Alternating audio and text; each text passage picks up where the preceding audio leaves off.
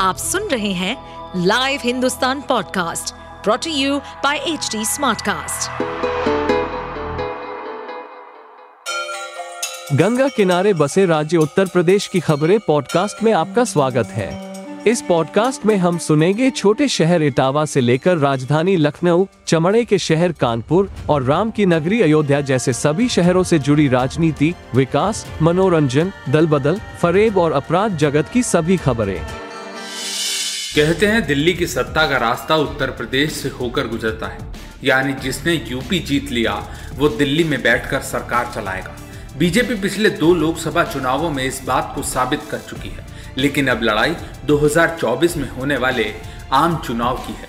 उत्तर प्रदेश को जीतने के लिए बीजेपी ने खास प्लान तैयार किया है। पिछले कुछ दिनों से भाजपा और आरएलडी के गठबंधन की चर्चा थी, लेकिन जयंत चौधरी ने बेंगलुरु जाकर विपक्षी बैठक में हिस्सा लेकर इन अटकलों पर विराम लगा दिया। अब बीजेपी को आरएलडी की तुलना बहुजन समाज पार्टी ज़्यादा मुफीद नज़र आ रही है। कुछ मीडिया रिपोर्ट्स के मुताबिक बीएसपी और बीजेपी के बीच कुछ पक रहा है, और अगर सब कुछ ठीक रहा तो दोनों दल साथ आ सकते हैं और लोकसभा चुनाव में गठबंधन हो सकता है।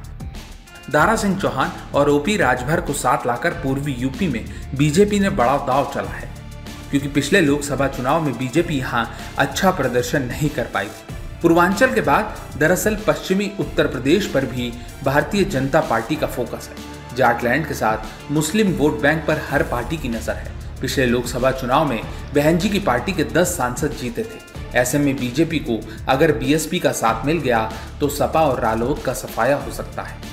दरअसल बीजेपी एक तीर से दो निशाने लगाने की रणनीति बना रही है। बीएसपी से गठबंधन हुआ तो समाजवादी पार्टी के साथ राष्ट्रीय लोक दल का भी खेल बिगड़ जाएगा।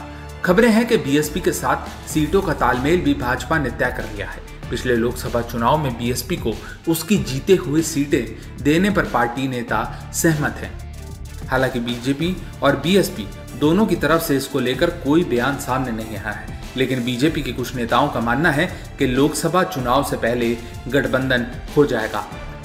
आपको बता दें, साल 2007 के विधानसभा चुनाव के बाद मायावती की पार्टी को हार का सामना करना पड़ रहा है। साल 2014 के लोकसभा चुनाव में भाजपा की सुनामी चली और समाजवादी पार्टी सिर्फ़ पाँच सीटों पर सिमट कर रह गई। लेकिन बसपा की हालत बुरी हो गई। उसे 2017 में वापसी की उम्मीद थी, लेकिन ऐसा नहीं हुआ। बुआ ने टीपू के साथ हाथ मिलाया और 2014 में एक साथ मिलकर लोकसभा चुनाव लड़ा, लेकिन नतीजों के बाद यह सियासी गठबंधन भी टूट गया। इसके बाद साल 2022 के विधानसभा चुनाव में बहुजन समाज पार्टी ने अपने दम पर अकेले चुनाव लड़ने का फैसला लिया। मायावती की पार्टी का सिर्फ़ एक ही विधायक जीत सका और उत्तर प्रदेश से उसका पूरे तरह सफाया हो गया। बीएसपी को डर है कि उसका दलित वोट बैंक लगातार खिसक रहा है।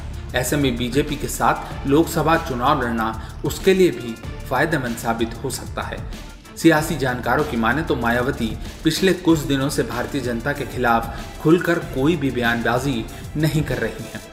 और 26 विपक्षी दलों के गठबंधन से भी वो दूर हैं। ऐसे में उत्तर प्रदेश में अखिलेश और जयंत चौधरी से टक्कर लेने के लिए बीएसपी बीजेपी साथ आ सकते हैं। मायावती के लिए टेंशन की बात यह भी है कि पिछले चुनाव में सपा के मुकाबले बीएसपी को मुसलमानों का वोट नहीं मिला था। ऐसे में अगर वो इस बार लोकसभा चुनाव में अकेले उतरती हैं तो विधानसभा और निकाय चुनाव जैसा हाल हो सकता है। ऐसे में बहन जी, आगे के सियासी भविष्य और मुश्किलों को देखते हुए भारतीय जनता पार्टी की तरफ़ से अगर गठबंधन का पासा फेंका गया तो उस पर राज़ी हो सकती हैं। आप सुन रहे थे हमारे पॉडकास्ट उत्तर प्रदेश की खबरें। ऐसे ही अपराध जगत से जुड़ी, चुनौतियों से भरी राजनीति और विकास की खबरों जैसी अन्य जानकारी के लिए सुनते रहिए हमारे इस पॉडकास्ट को।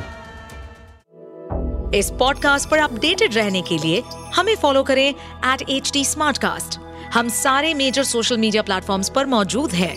और ऐसे पॉडकास्ट सुनने के लिए log on to W W W dot H D smart cast dot com